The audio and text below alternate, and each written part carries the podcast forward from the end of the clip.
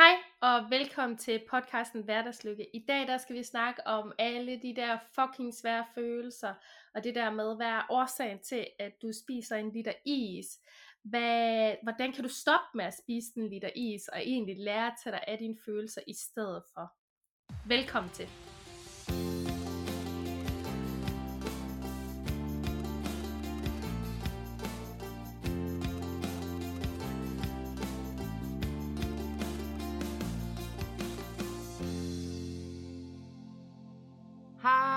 Og velkommen til. Dine værter i dag er Karina Hylgaard og mig, Karina Vestergaard. Og øh, Karina, i dag der er, det, øh, der er det dig, der er virkelig hårdt ramt. Jeg har stadigvæk lidt, øh, lidt snot i snudskaftet, men øh, du, øh, du er virkelig hårdt ramt lige nu. Ja, jeg, øh, i går der vågnede jeg op med mega ondt i halsen, og øh, ja, nu er den så lige blevet toppet med noget snot i dag også. Øhm, og ja, jeg blev testet for corona i går, så nu må vi jo se, hvad de siger. Ja. Øh, om, øh, om jeg bare skal ligge øh, i isolation de næste 14 dage, eller hvad der skal ske. Men øh, jeg håber, det går, og ligesom sidst, så skal det bestemt ikke stoppe os fra at optage en super vigtig podcast i min optik. Så jeg håber, at du som lytter kan være lidt over med, at øh, der måske kommer et par snøft en gang imellem, og at øh, min stemme er lidt sjov at høre på. Ja. Ja, jeg håber, det går. Det tænker jeg helt sikkert, det gør. Ja, Men øh, Karina, vi snakkede jo netop, vi har faktisk brugt meget tid på at snakke omkring det her afsnit, omkring det her med at, at rumme vores følelser. Hvad, hvad vil det egentlig sige? Øhm, og hvad er det egentlig for nogle eksempler, der er i hverdagen på, at vi kan have svært ved at rumme vores følelser? Nu nævnte du i Ja. introen, at øh, altså eksempel her med, at vi spiser en liter is. Det kunne jo netop Ja. være det her med, at øh, jamen, vi har haft, jeg har haft en helt vildt hård dag, og nu, for, nu, nu fortjener jeg at gøre noget godt for mig selv, så nu kværner jeg lige en liter is. At vi ligesom, øhm, at vi kan komme til at gøre det, i stedet for at rumme, hvad er det, der har været svært ved i dag, ikke? Udover det, så, så kan det jo også være et eksempel med, at øh, nogle gange, så kan vi gå i gang med at gøre andre ting, for eksempel at gøre rent, eller det kan også mm-hmm. være, at man dyrker motion øh, i fuldstændig overdreven grad. Det kan jo i virkeligheden ja. være rigtig, rigtig mange ting. Øhm, ja, men vi var faktisk enige om begge to, at nu tager vi fat i eksemplet med at spise en liter is. Fordi det er et eksempel, som vi også begge to kender, ikke? Ja, Men Karina, har du andre gode eksempler på det her? Ja, altså man kan sige, jeg har jo været sådan en, der har flygtet ekstremt meget fra mine følelser. Altså jeg har overhovedet ikke kunne rumme nogen følelser. Det tror jeg også, øh, vi fik fundet ud af i afsnittet med min brækhistorie, hvor at, øh, at jeg jo havde en ekskæreste, der ville fortælle mig, at øh, jeg bare var den dejligste på hele jorden, og jeg styrtede bare ud og brækkede mig i stridstrøm. Ja, øh, fordi jeg havde så svært ved at rumme det der med, at han syntes, jeg var så dejlig. mm, Men det har jo ikke kun været i den sammenhæng, at jeg har haft svært ved at rumme mine følelser. Jeg har haft svært ved at rumme rigtig mange følelser.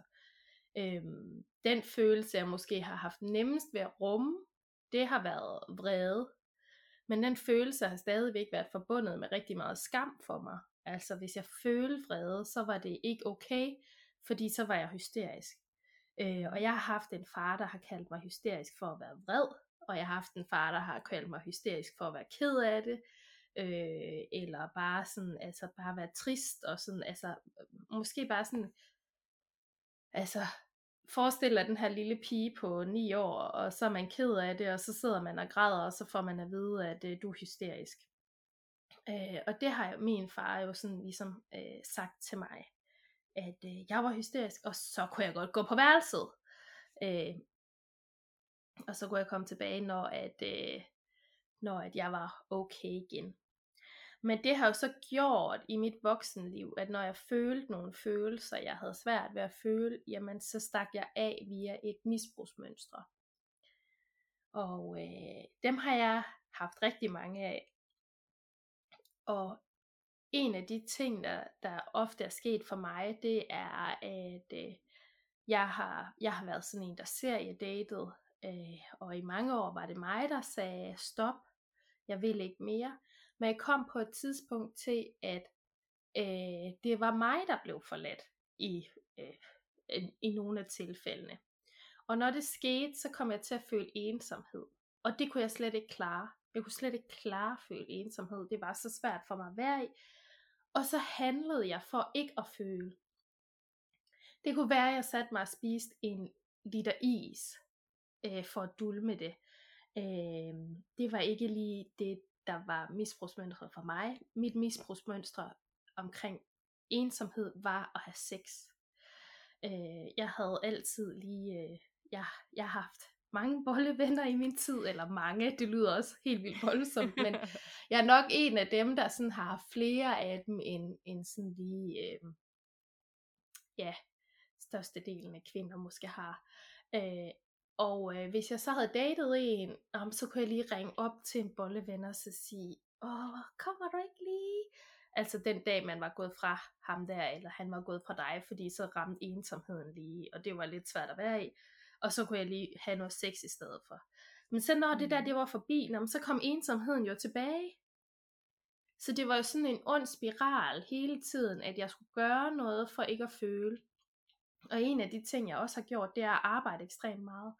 Fordi når jeg så arbejdede, og jeg arbejdede koncentreret, så, så skulle jeg ikke føle, og så var det jo dejligt. Det var rart, fordi at, så godt ske det jo pisse hårdt at arbejde 12 timer om dagen.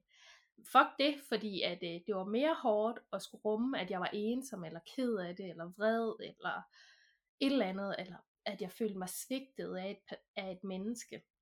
Mm. Det kunne være så svært for mig at være i, at jeg hellere ville køre mig selv helt ud i en rand, hvor det ikke var rart at hellere være.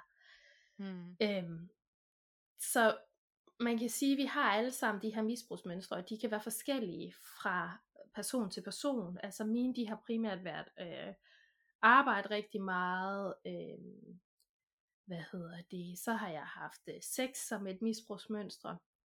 Jeg har haft det at spise junk food som et misbrugsmønster, fordi det var også lige lidt synd for mig, så jeg fortjente også lige den der kebabmix. Øh, ja, øh, hvad har jeg mere haft? Så har jeg egentlig også bare shoppet, fordi jeg fortjente den her fede taske, eller jeg fortjente lige de der sko der. Øh. Så noget af det, vi sådan ligesom forveksler som selvforkælelse, kan faktisk være en flugt fra vores følelser, og det kan være derfor, det kan være lidt svært at opdage det, men et af de steder, hvor man sådan kan sige, at du kan begynde at lære at rumme dine følelser, det er faktisk ved enten at finde ud af, okay, nu føler jeg noget, jeg ikke vil, hvad gør jeg så? Så finder man ud af, hvad ens misbrugsmønster er. Og så når at du tager dig selv i at bruge det her misbrugsmønstre, så kan du sådan ligesom, er det fordi, at jeg vil flygte fra noget, eller er det fordi, at jeg gerne vil forkæle mig selv? Fordi der er ikke noget galt i at spise en liter is, hvis det er det, man har lyst til. Hvis man gør det, fordi man har lyst til det. Men gør man det, fordi at man vil undgå at føle noget andet, så er der noget galt i det. Mm. Og hvordan finder vi så ud af, hvor det hører til henne? Jamen, det er jo, det er jo et kæmpestort stykke arbejde. Det er jo ikke bare mm. lige at øh, gå ind og sige, øh, det her hører til her, fordi at det kan også blive noget mudret noget, fordi mm. jeg kunne godt, altså min ensomhed, den kunne jeg jo godt flygte fra ved at have sex. Du kunne også flygte fra den ved at øh, tage på arbejde, fordi så var jeg jo ikke så alene, og jeg skulle ikke mærke og sådan noget ting. Så der kan godt være flere misbrugsmønstre for e, én følelse.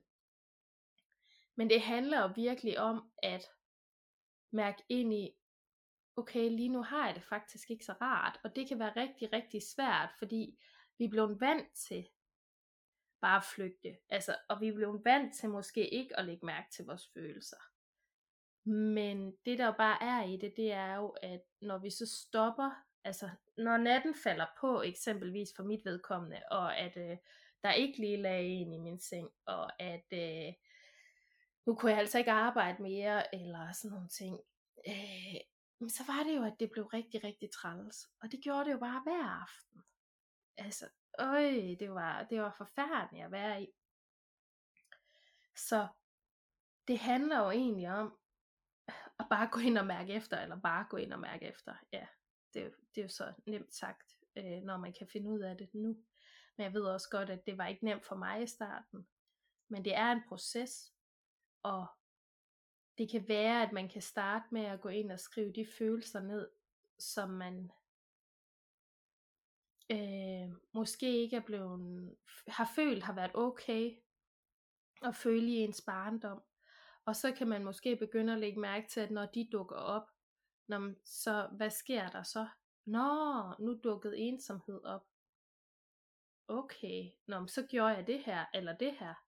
Okay, så når jeg gør en af de her to ting, så skal jeg begynde at mærke ind i, om der er en årsag til, at jeg gør det, eller om jeg bare gør det, fordi at jeg har lyst.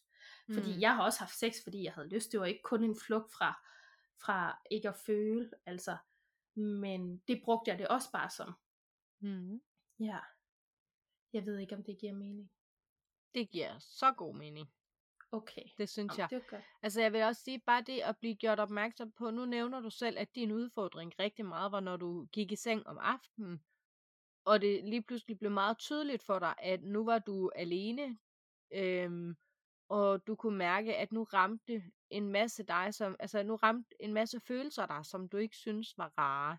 Mm. Øhm, der kan en god øvelse jo netop være i det øjeblik, man mærker de følelser, man mærker kederligheden, øh, ensomheden, eller hvilke følelser det nu end er, at man så skriver det ned. Mm. Simpelthen fører lidt en dagbog over, jamen jeg blev ramt af de her følelser på det tidspunkt. Det og så simpelthen, jo mere detaljeret man kan skrive følelsen, jo bedre er det, fordi jo større bevidsthed skaber man for sig selv omkring det. Ja. Øhm, og så ligesom gå ind og, og spørge sig selv, jamen hov, hvor kommer den følelse fra? Og der er det, nogle gange, så, så kan man godt selv gå ind og mærke ind og tænke tilbage på, det er typisk tilbage i barndommen, men ellers bare sådan generelt tænke tilbage på sin fortid. Mm. øhm, hvor, hvor kunne den følelse komme fra, og hvordan og hvorledes. Og så er der altså også bare nogle tidspunkter, og jeg ved godt, det ikke er det, vi ønsker med, pod- altså, med podcasten her, ønsker vi virkelig at give alle de redskaber til, at man selv kan arbejde med det.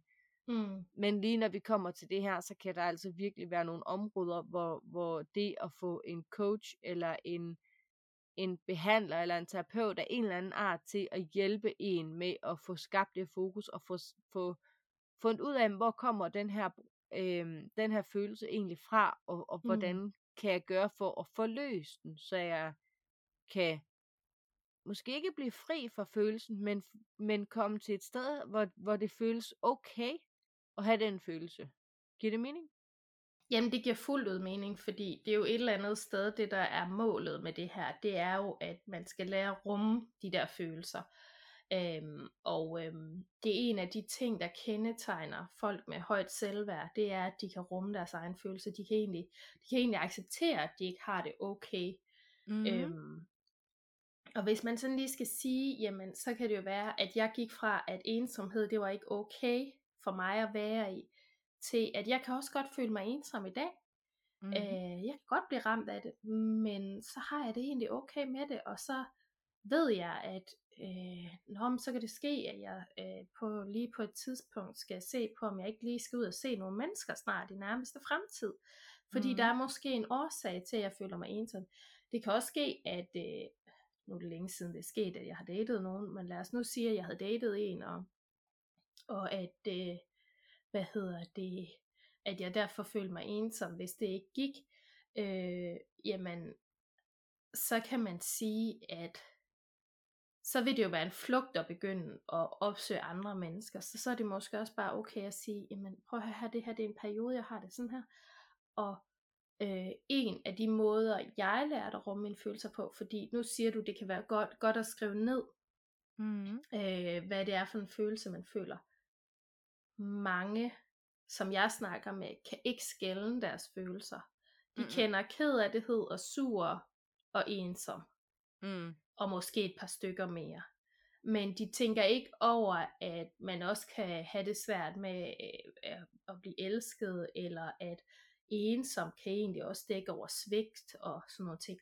Så jeg tænker, at i workbooken til i dag, der laver jeg lige sådan en liste over følelser, som man sådan kan bruge og tage frem og så kigge på, okay, hvad er det egentlig, jeg føler? Hvad, mm. det, er det ensomhed, eller er det, er det noget, der også kan, kan betegnes som en form for ensomhed?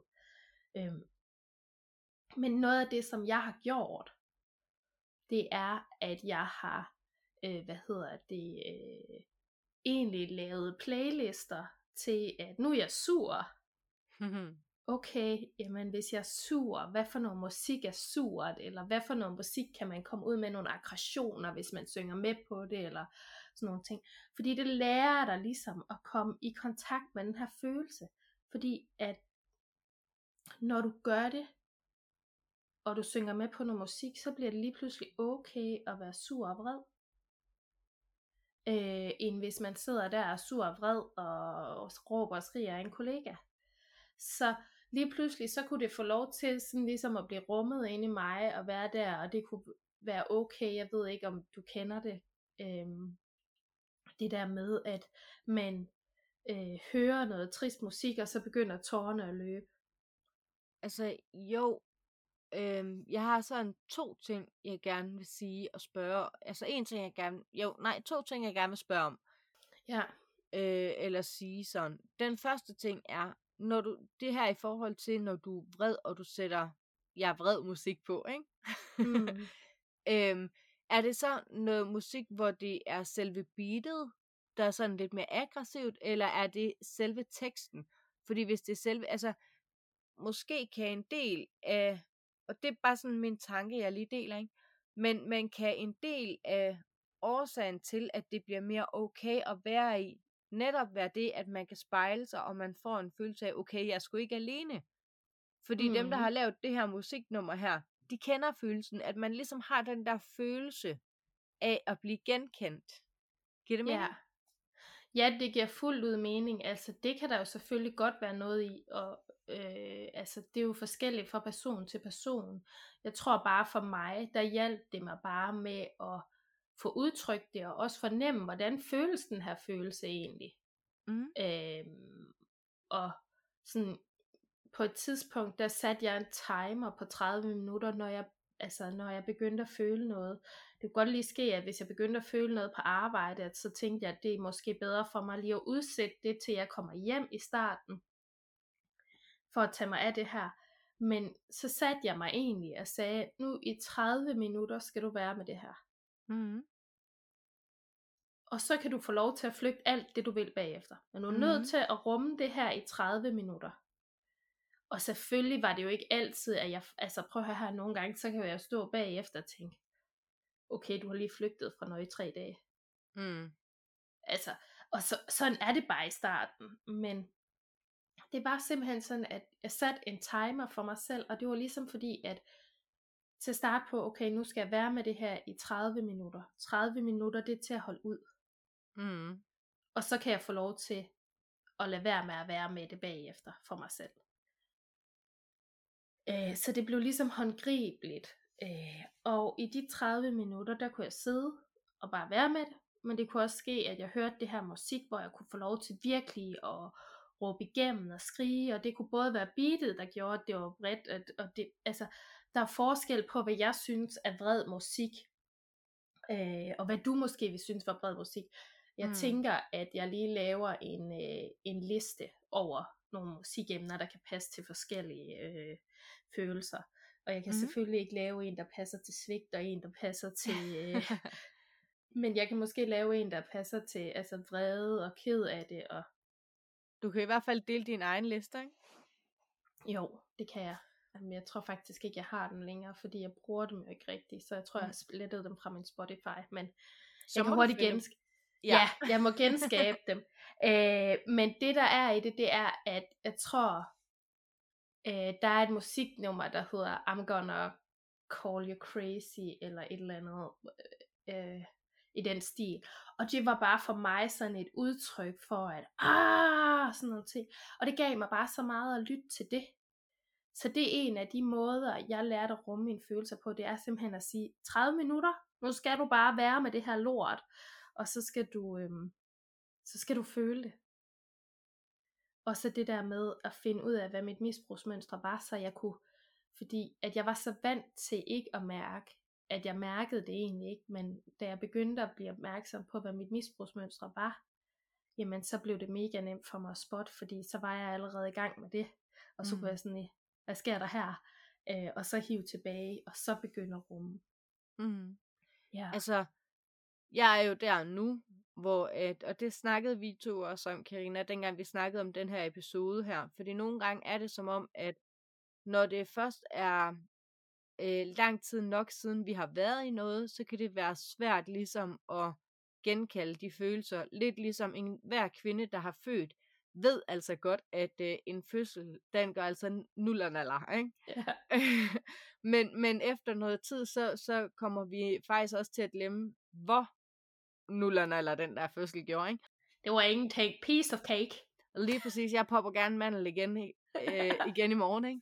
Nej, men, men, men sådan er det jo med alting. Øhm, lidt af det her med, når man er barn, så ønsker man at blive voksen, fordi der kan man selv få lov at bestemme, når man er voksen, ønsker man at blive barn, fordi man glemmer, hvilke følelser man også gik igennem som barn. Mm, fordi som klar. barn var alting bare så nemt, men det var det jo ikke set i forhold til det liv, altså den erfaring, man havde. Øhm, det var sådan mm. lige den, den, det er sådan, ja, nu bliver jeg lidt vrøvlet. Øhm, det jeg vil sige med det er, at der hvor jeg står i dag, der er det sådan, at der sker de her ting her meget ubevidst.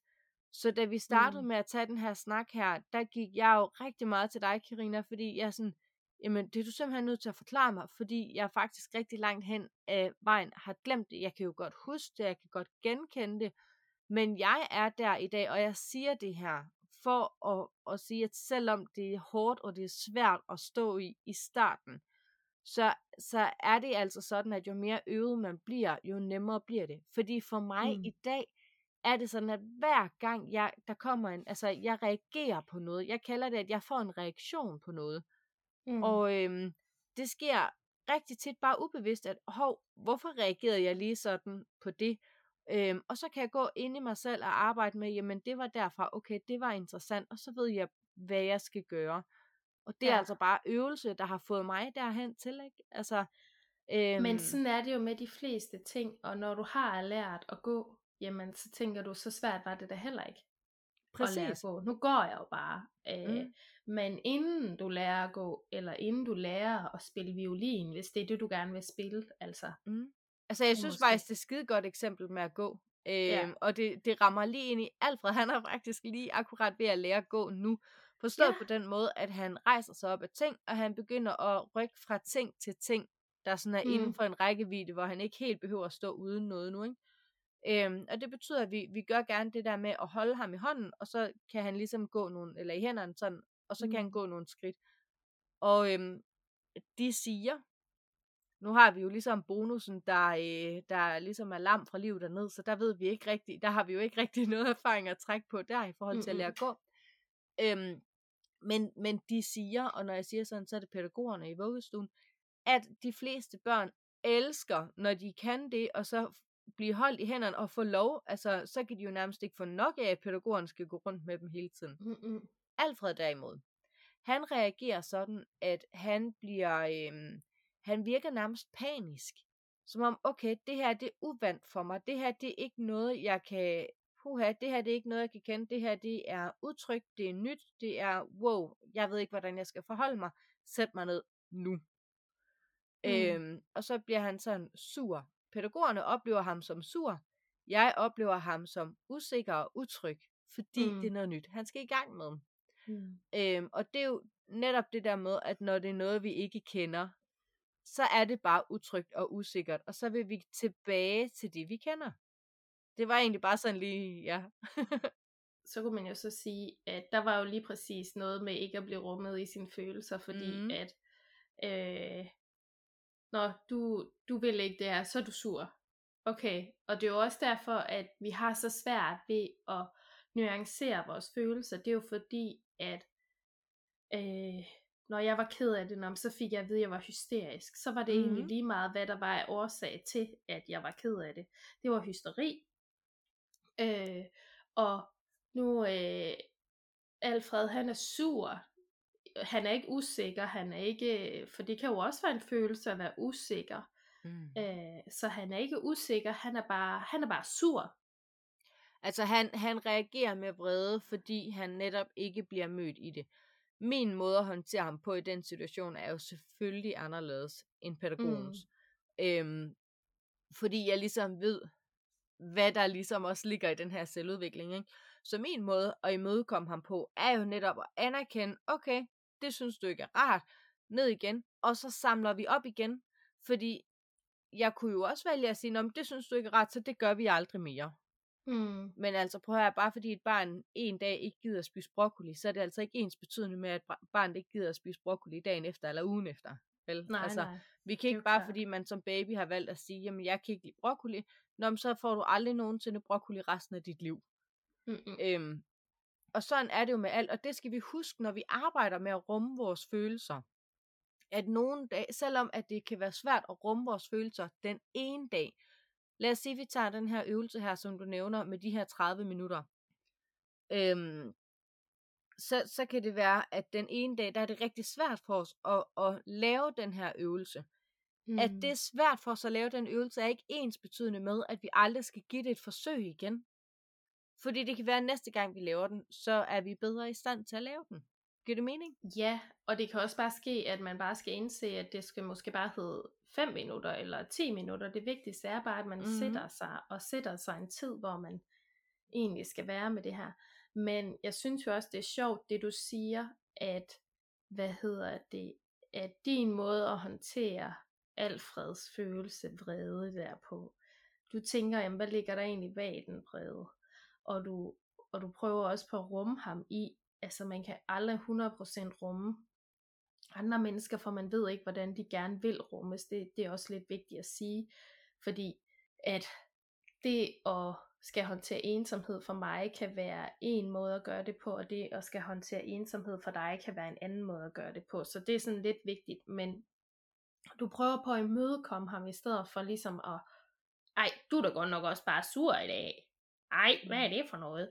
Og det er jo et godt billede af det der, som vi også har snakket om igen, at din udvikling som menneske kommer også til at smitte af på dine børn.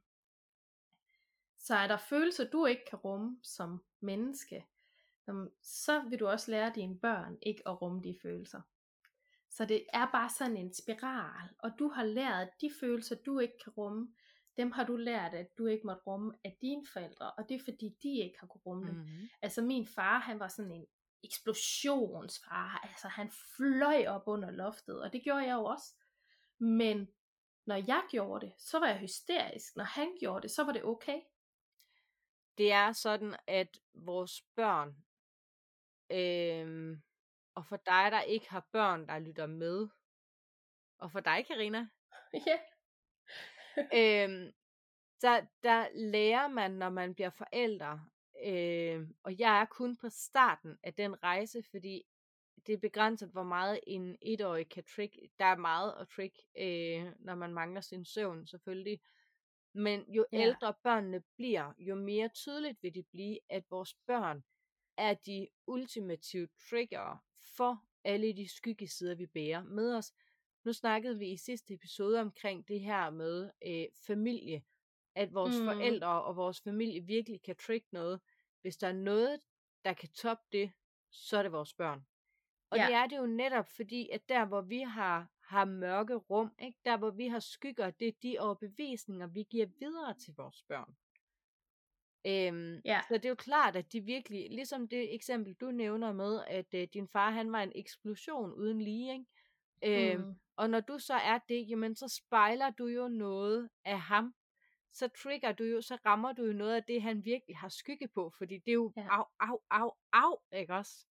Jo, altså, jo lige præcis. Øhm, og så vil jeg lige sige, i forhold til, at du siger, at det kan godt være, at det ikke behøver at være 30 minutter, det kan være, at man skal starte med 5 minutter der tror jeg faktisk, fordi det er, øh, det er også et redskab, jeg bruger til bekymringer.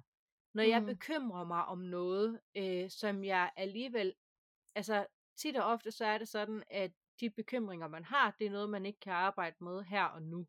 Det kan være, at hvis der er et eller andet, vi bliver i tvivl om, vi tænker, om jeg skal lige have ringet til lægen i morgen, og have bestilt en tid til at have undersøgt den her knude her, for eksempel. Ja. Øhm, så kan jeg vælge, at jeg går og bekymrer mig hele tiden, og så vil det ligge i mit baghoved, og det vil påvirke alt, hvad jeg laver hele tiden. Mm. Øhm, hvorimod, hvis jeg vælger at sige, at jeg laver mit bekymringsvindue i morgen fra klokken 4 til klokken 5, øhm, eller fra klokken 4 til klokken halv 5, så bruger jeg en halv time på bare at bekymre mig. Og så må jeg tænke ud over alle, alle de bekymringer, jeg har. Så må jeg virkelig tænke worst case scenario, så må jeg gerne sidde og tænke, okay, det er kraft, jeg dør, hvordan skal min begravelse planlægges? Altså, Ja. det, det må man gerne gøre i sit bekymringsvindue. Men indtil da, hver gang man får en tanke, der handler om den bekymring, så skub den til sit bekymringsvindue. Ja. Og der plejer jeg faktisk at sige, jamen en halv time, selvom du måske kun føler, du har behov for 5 minutter, så brug en halv time på at få alt ud. Det samme gælder med følelser. Brug den halve time på faktisk, og sørg for at få alt ud. Og så Ja. kan det godt være, at den sidste del af tiden bliver brugt på, jamen, hvordan handler du? Hvad skal du gøre for det her nu? Det må Ja. du gerne gøre, og det kan jo for eksempel være, jamen, scroll med på noget musik. Ja. Altså, det er ikke min erfaring, at det er derfor, det er svært. Og, og nu vil jeg sige, at jeg vil aldrig anbefale, at man skyder øh, en følelse øh, til dagen efter klokken 5. Og Nej, nej, med den. nej. Selvfølgelig kan man godt skyde den til, at man måske er alene, og at der er rum til, at man kan føle den. Yes, det er det, der er min pointe. Ja, men, men det nytter ikke noget, at man, øh, man skyder den sådan øh, ud i særlig lang tid, fordi at så er det jo, at du begynder at flygte. Men det er ikke det, jeg har erfaret. Jeg arbejder også med det her med mine klienter. Det er ikke det, at man ikke har behov for de 30 minutter. Øh, det er mere det, at det kan være svært at, at være i det i 30 minutter, så det bliver så forfærdeligt at være i, fordi at, øh, at det bare er pisse svært at begynde at føle. Mm. Altså det er jo lidt ligesom, hvis man begynder at meditere, så er det også de færreste, der kan sidde og meditere i 30 minutter i træk, uden at blive helt kuldret, og så bliver det ikke en sjov oplevelse, og det er derfor, Mm. jeg siger, at jeg vil anbefale, at man prøver 30 minutter, men kan man mærke, at det simpelthen bliver, altså det bliver for meget, man kan overhovedet ikke holde ud at være i det, man er nødt til at presse sig selv lidt, Ja. øh, fordi ellers så er det ikke svært. Men så kan det ske, at man skal prøve at sige, jamen, måske skal det være 20 minutter. Okay, det var også alt, alt, alt for lang tid for mig at være i. Så det ske, at det skal være et kvarter. Men selvfølgelig synes jeg, at man skal prøve en halv time, for kan man holde det ud, så giver det altså bare meget at sidde den halve time. Og du har fuldstændig ret. Du har fuldstændig ret. Øhm, og grunden til, at jeg sådan ligesom siger, hold nu fast i den der halve time, det er netop, som du selv siger, det der med, at man skal, øhm, man må gerne presse sig selv. Ikke? Mm. Altså, det, det er det, der egentlig gør det. Øhm, og det er klart, jeg står et sted også, hvor, som jeg sagde lige før, det der med, at det kan nogle gange godt være lidt svært at huske, hvor, altså, hvor ondt gjorde fødslen egentlig. Ikke? Øhm, mm. det, det er lidt der, hvor, hvor man kan sige, at dem jeg arbejder med, er jo, altså jeg arbejder jo med noget helt andet. Øh, Ja. Du arbejder jo netop med det her i det daglige, og du ved jo præcis, jamen, hvor er det rigtig mange står, når man starter med at arbejde med det. Så for guds skyld, lyt til øh, de guldkorn, Karina Hylgaard har der. Ja, og det er jo virkelig det, der måske også gør, at jeg sådan, fordi det er jo også ved at være mange år siden, jeg lige præcis har arbejdet med det her, eller mange år siden. Ej, nu lyder det fandme også, øh, altså, jeg begyndte jo mit arbejde med det her for 3-4 år siden, eller sådan noget. Da jeg selv stødte på sådan en liste med følelser, i sådan et online kursus, jeg tog, øh, hvor jeg sådan tænkte, okay, det er virkelig interessant det her, fordi det handlede faktisk lige præcis om det her. Eller det var pakket ind på en anden måde. Det var ikke pakket ind som lær rum dine følelser. Øh, det var pakket ind på en helt anden måde, men det var sådan, at, at det var et eller andet sted, det værktøjet var, det var at lære at rumme sine følelser. Og jeg blev præsenteret for sådan en liste her, hvor jeg bare tænkte, okay, det her det er, sådan, det er faktisk lidt mindblowing, og det rammer bare spot on, at det er det, jeg har svært ved at være i, og mm. at, øh, at jeg kunne godt se en gave i at begynde at åbne op for det, fordi det er jo lidt det der med, at er der følelser, vi ikke må føle, så er der igen sider af os selv, der ikke er okay, Mm. og så begynder du at fortælle dig selv, at du ikke er okay, og igen så fører det ud til, at man fortæller sig selv, at man ikke er god nok, Mm. Og hvad så, når man ikke er god nok? Jamen, hvad er risikoen, hvis man ikke er god nok? Jamen, risikoen for mig i flere tilfælde var jo, at jeg vil dø alene. Øh, og når jeg, når jeg vil dø alene, når, så vil jeg være ensom. Og sådan, så kan man sådan køre den ud og finde ud af, jamen, hvor er det egentlig? Hvorfor er det egentlig, at jeg ikke vil føle de her følelser? For en ting er jo, at det er pisse svært. Men en anden ting er jo også, at hver gang du undgår noget, hver gang du undertrykker noget i dig selv, så fortæller du dig selv, at du ikke er god nok. Præcis. Øh, og det er det, der holder tilbage. Altså man kan sige, efter jeg fandt ud af, at jeg var god nok 100%, som jeg er lige meget, hvad jeg opnår, lige meget, hvad jeg ikke opnår, eller lige meget, hvor meget jeg når eller ikke når. Altså man kan sige, i går, øh, jeg, havde en, jeg havde the grand plan, jeg havde lagt søndag, inden jeg gik i seng, for hvad jeg skulle nå. Og øh, jeg nåede to ting på den liste ud af de 10, der stod. Resten af dagen øh, lagde jeg i sengen og sov, fordi jeg bare var mega træt. Mm. Øh, og jeg satte mig ind og læste øh, bog og drak te med honning og sad ellers bare der havde ondt af mig selv, og det gjorde fucking ondt i halsen og sådan nogle ting. Men det der var i det, det var, at førhen, der havde jeg skældet og smældet mig selv ud for at ligge i den seng og ikke nå det. Fordi mm. at nu når du ikke, og så, og så, og så, og så, og så. Men jeg var bare sådan lidt, prøv at høre, det er faktisk rigtig godt det her, fordi at det er det, du har behov for, det er det, din krop har behov for. Du ender ikke med at forhåbentlig ikke at være syg i 14 dage, det kan man ikke vide, om man gør, men øh, det gør du forhåbentlig ikke, fordi du tager dig af dig selv, hvor førhen, øh, der havde jeg bare knoklet igennem, og og mødt på arbejde, og det hele, det var bare øh, derudad, derudad, derudad. Og så er en sygdomsperiode bare længere. Mm-hmm. Men det andet, at ligge i sengen, det var fyldt med skæld ud fra min indre kritiker. Så det var bestemt ikke behageligt, så var det andet meget bedre. Så var det mm. meget bedre bare at være syg længe og sidde, altså jeg var siddet nede som ejendomsmaler, siddet og kastet op i en skraldespand, Øh, så syg var jeg nogle gange, når jeg mødte på arbejde. Men... Det har jeg siddet og gjort bag kassen i brusen. ja, men det var fordi, at det var ja. så fyldt med skam, ikke at møde ind på arbejde. Mm-hmm. Så, øh, og nu kommer vi ud i noget, der ikke handler om følelser, men det er bare mere for at sige, at det er det samme, der sker, når vi undertrykker vores følelser. Mm. Og efter at jeg lærte, at jeg var god nok, så har jeg opnået meget mere. Jeg har fået meget bedre relationer. Jeg har øh, altså, jeg søgte nogle jobs på et tidspunkt, øh, hvor at man kan sige, i det her opstart er at være selvstændig. Nå, så kan man sige, øh, at, at der skulle jeg have en øh, indkomstkilde ved siden af, og der søgte jeg nogle jobs, hvor man tænkte, dem kan du måske ikke få. Man tænkte, der kan jo ikke ske noget ved at sende en ansøgning, men det havde jeg ikke gjort før. Øh, jeg, øh, jeg gik jo også ind og sagde stop det sidste sted, jeg var som maler, der sagde jeg stop lang tid før, end jeg normalt ville have gjort. Mm. Altså, jeg var inde og sige, prøv at høre her, her til jeg ikke længere fister. jeg skrev Adios amigos. Mm. For det her, det vil jeg ikke finde mig i.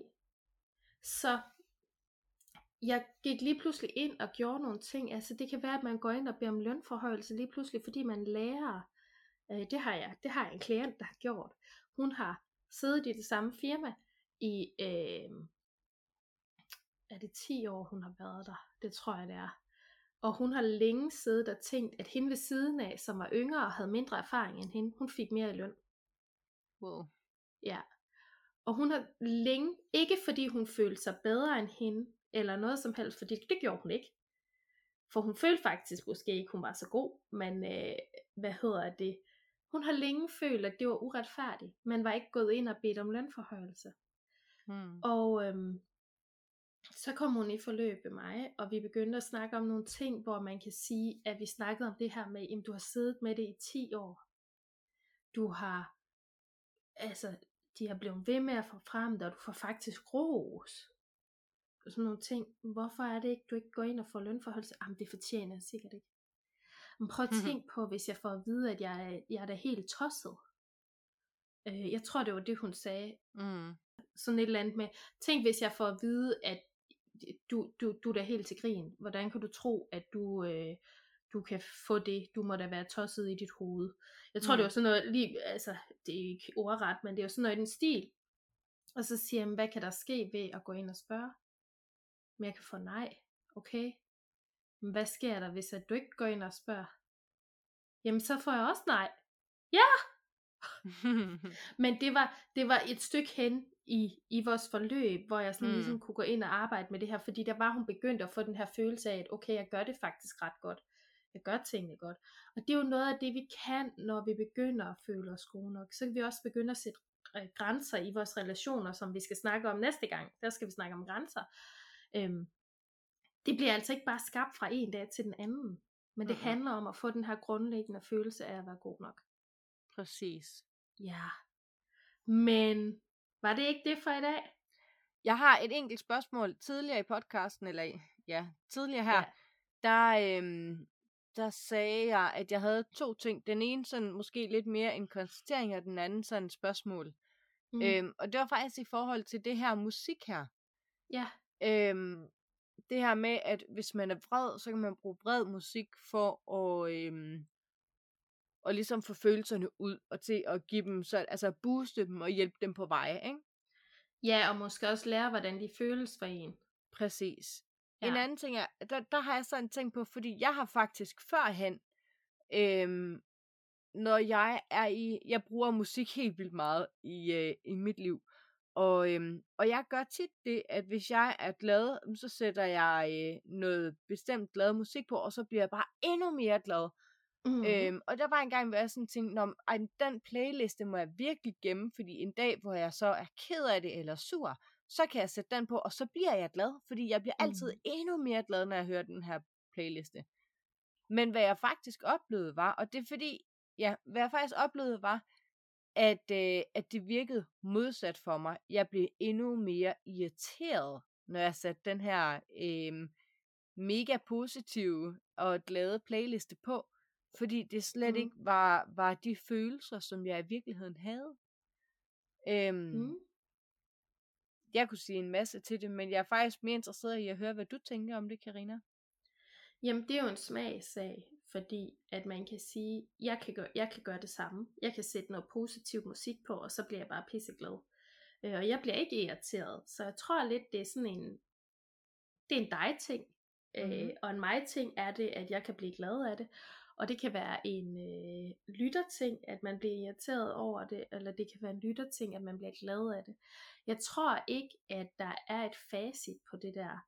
Øh, det kan jo godt være det der med, at man, hvis man selv er i dårlig humør, at så kan det være svært at se på, at der er andre, der er i godt humør.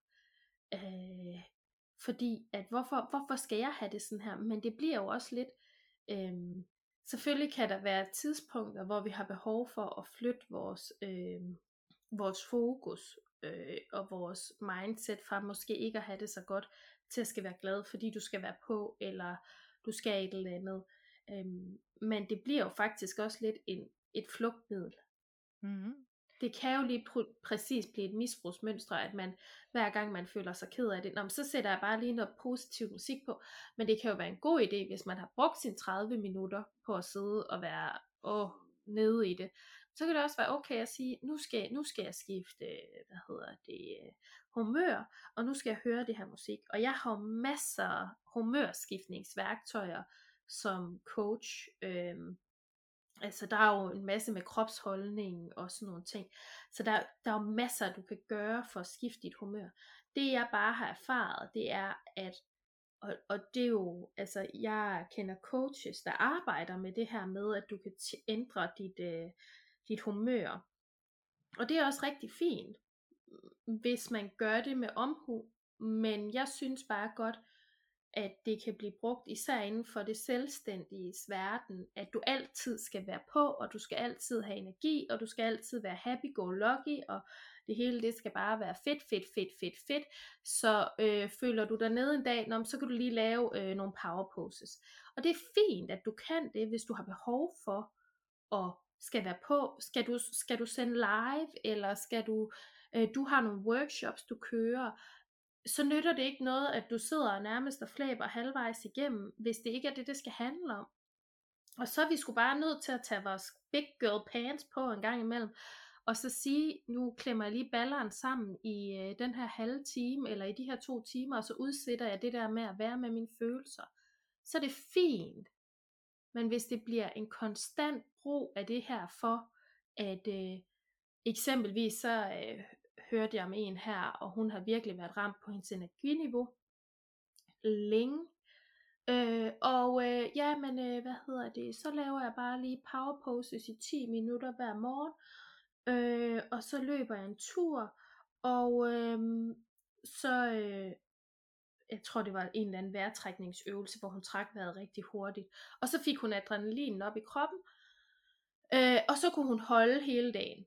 Ja. Og så tænker jeg sådan lidt, ja, og det er jo fint, at du gør det. Men jeg tænker jo lige præcis det der med, at lige pludselig så rammer du en stressmur. Hvis du bliver mm. ved med det der, din krop prøver på at fortælle dig, at den har behov for hvile, og så kan vi godt udsætte det, fordi at vi skal udsætte det en halv time og give den hvile. Men det nytter ikke noget, hvis vi udsætter det en måned, to eller en uge for den sags skyld. Det dur mm. bare ikke. Jeg tror måske også grunden til, at jeg ligesom oplever det i forhold til, hvis jeg sætter en, en glad playliste på, mens jeg er skidesur, eller mm. pisse ked af det. Øhm, det tror jeg netop også er, er, eller det ved jeg, er min krops måde at fortælle mig, at jeg er nødt til lige at forholde mig til, hvad det lige er, der sker i mig. Ja.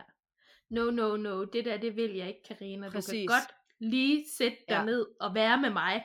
Fordi, fordi jeg har jo faktisk netop gjort det der, øh, da jeg arbejdede med salg, både som sælger, men også da jeg arbejdede som leder, øh, mm. hvor, hvor jeg ligesom skulle, øh, altså, hvor jeg havde sælgere og coaches under mig inden for salgsverdenen, ikke? Øh, at jeg skulle jo hele tiden sørge for ikke bare at booste mig, øh, men også at booste både mine coaches og, og, og hvad hedder det, sælgerne. Øh, så der brugte jeg jo enormt meget det der værktøj der, og mm. det kastede mig jo lige direkte ned i stressmønstret, ikke? Mm. Øhm, så for mig er det jo klart, det trigger de ting også. Ja. Øhm, så måske man, man som lytter skal, skal have det med i baghovedet, at hvis man reagerer på at sætte noget musik på, der ikke passer til humøret, så, så kan det jo altså være et vink med en vognstang om netop at lige at stoppe op og rumme de følelser, hvad er det egentlig, der sker, og så rent faktisk finde noget musik, der passer til det humør, sådan så man lige kan rumme det i en tid. Ja, lige præcis.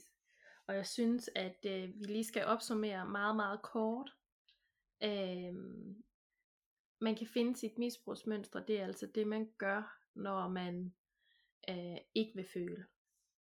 Og så kan en idé være at sætte sig med sine følelser i 30 minutter eksempelvis.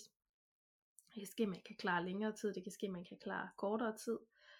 Og så kan musik være en rigtig god genvej til at føle. Og så kan det være en god idé, som du sagde, det der med at skrive ned, jamen hvad er det egentlig, jeg føler? Hvad er det egentlig for en følelse, jeg føler? Og mm hvad tror jeg måske, den er opstået af den her gang, og hvad er den måske opstået af sidste gang? Og så bare sådan ligesom være med den. Du skal ikke fikse den. Altså jeg har selv været sådan en fin før førhen så kunne jeg lige gøre det her, fordi så kunne jeg lige fikse, hvordan jeg havde det, eller jeg kunne lige, altså præcis ligesom det der, vi lige snakkede om, at så man lige lave power poses i 5 minutter, og så, øh, så kunne man lige undgå at føle. Altså, sådan fikser fin var jeg. Øh, det skal man ikke, man skal bare være der, og rumme det, og mærke det, og hmm. acceptere, at man også har det i sig, acceptere, at man også har trælse følelser i sig. Øh, det er det bedste råd, jeg kan give. Og så vil jeg jo sige, at øh, jeg laver en workbook til det her, øh, og den kommer til at ligge ind i vores øh, Facebook-gruppe, som hedder Hverdagslykke. Øh, og øh, derinde der er der jo også mulighed for at debattere. Der kan jo også være, øh, at du har behov for... Jeg tror faktisk, jeg vil lave en tråd derinde, mm. der hedder, hvad følelser har du svært ved? Fordi at det kan jo også være, hvad hedder det, øh, det kan jo også være, at der er andre, der sidder, åh, oh, den følelse kender jeg faktisk også, den kan jeg også have lidt svært ved at være i. Det behøver ikke være, fordi vi skal analysere en hel masse på det. Øhm, men, men det tror jeg lige, jeg vil gøre. Eller det kan også ske, det er dig, der gør det, men, men en af os laver lige sådan en tråd. Ja. Øh, og øhm, ja, vi lægger jo selvfølgelig op til debat omkring øh, følelser, omkring det, der er svært. omkring alt det, der er mega fedt og gør, at vi lige kan få lidt mere hverdagslykke. Så kom ind og join os. Vi vil helt vildt gerne have dig med i vores gruppe. Og så vil jeg lige sige, hvis at du synes, at den her podcast den er god, så giv os lige et uh, subscribe, follow, eller ja, jeg ved ikke, hvad det hedder i de forskellige podcast app. Men uh, så får du besked om, når der kommer en ny episode, og vi forsvinder ikke i din podcast app, så du mister ikke uh, fokus på det her med selvudvikling. Yes? Det var flot rundt af, Karina. ja, så er der vist ikke mere at sige end uh, tusind, tusind tak, fordi du lyttede med her til sidst og øh, rigtig, rigtig dejlig dag. Vi lyttes ved. Hej hej. Hej hej.